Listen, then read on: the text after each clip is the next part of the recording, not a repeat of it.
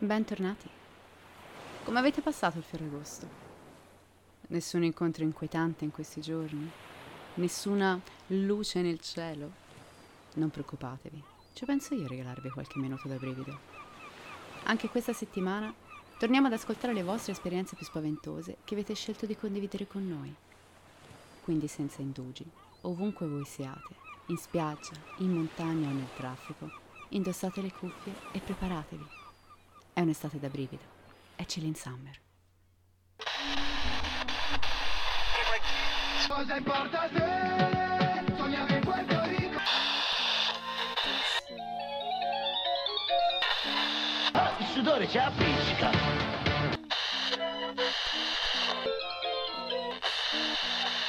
E questa notte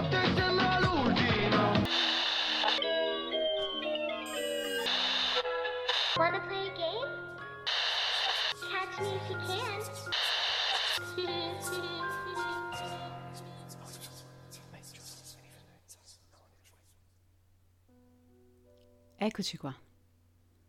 Le storie di oggi sono molto particolari. Le definirei particolarmente intime. La prima, in particolare, si aggancia a un concetto per niente nuovo nel mondo dell'inspiegabile. Parliamo di legami speciali, che vanno oltre le porte del visibile. Ce la racconta Clara,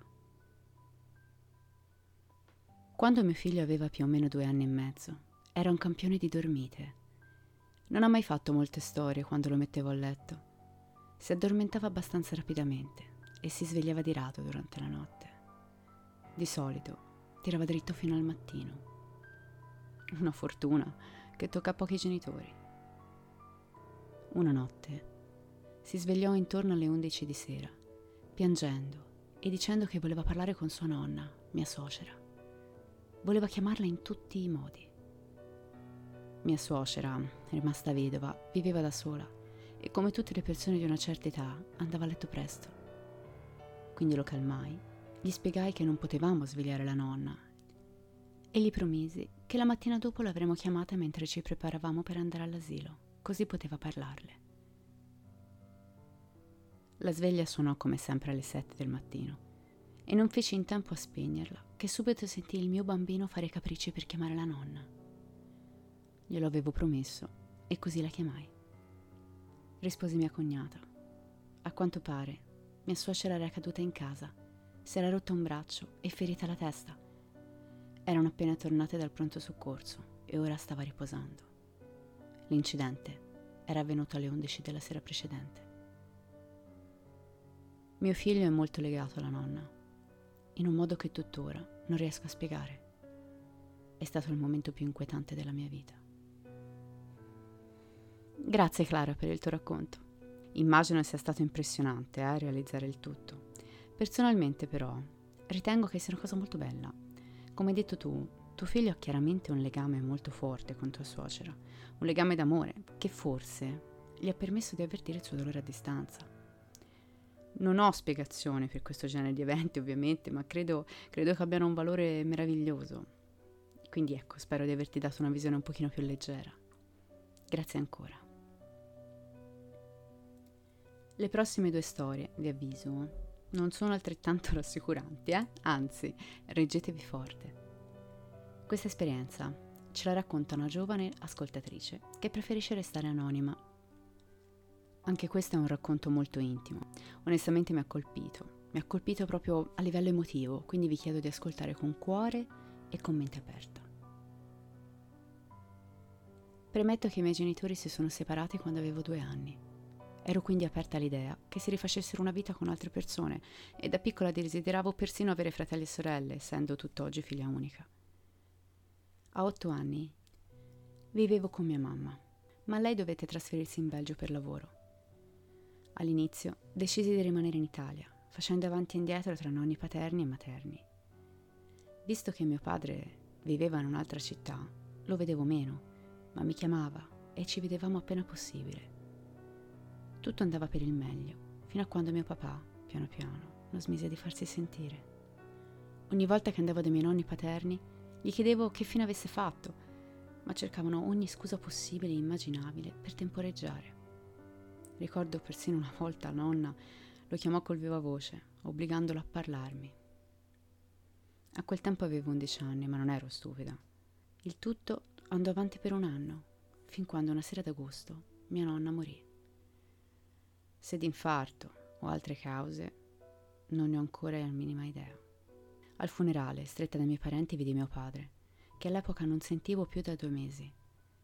Era accompagnato da una ragazza biondina, chiaramente più giovane di lui, sulla trentina, tutta vestita di rosa, sembrava una caramella. Ero piccola, ma notai che era uno strano modo di vestirsi per un funerale, anche se ovviamente non dissi niente. Lui mi abbracciò e mi presentò questa donna come la sua nuova fidanzata.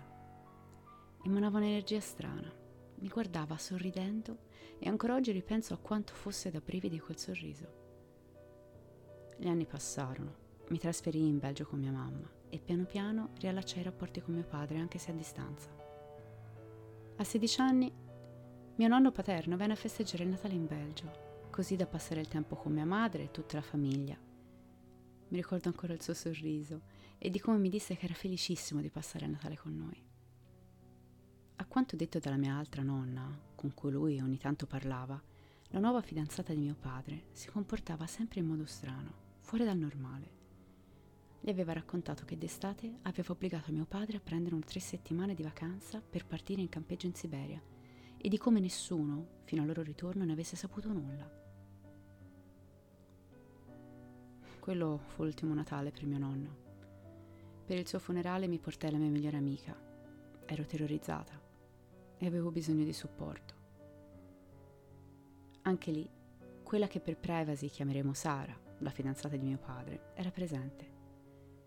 Dopo quel funerale, la mia amica, con cui ero legata dalla nascita, mi chiamò dicendomi di non voler aver più niente a che fare con me, senza darmi una spiegazione.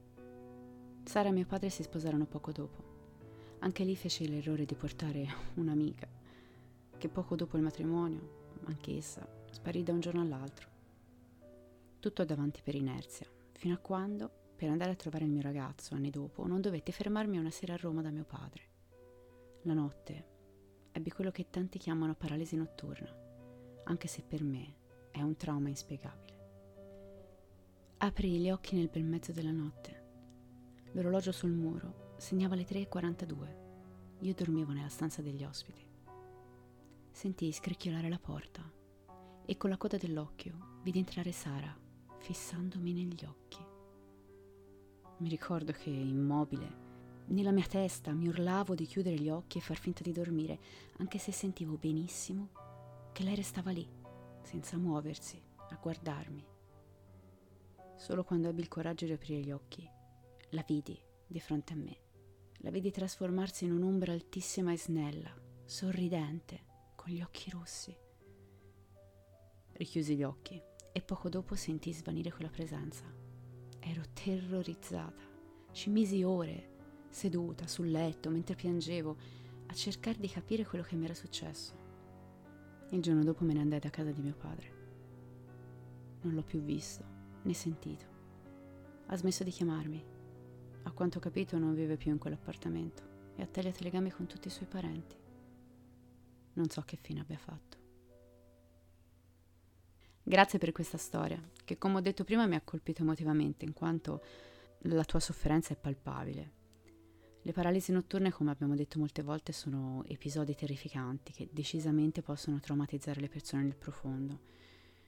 Eh, a volte le vicende familiari prendono delle pieghe talmente crude da diventare quasi malvagie e secondo me le intenzioni e la volontà di alcuni individui possono avere un'intensità tale da essere percepita da persone più sensibili come magari la nostra ascoltatrice.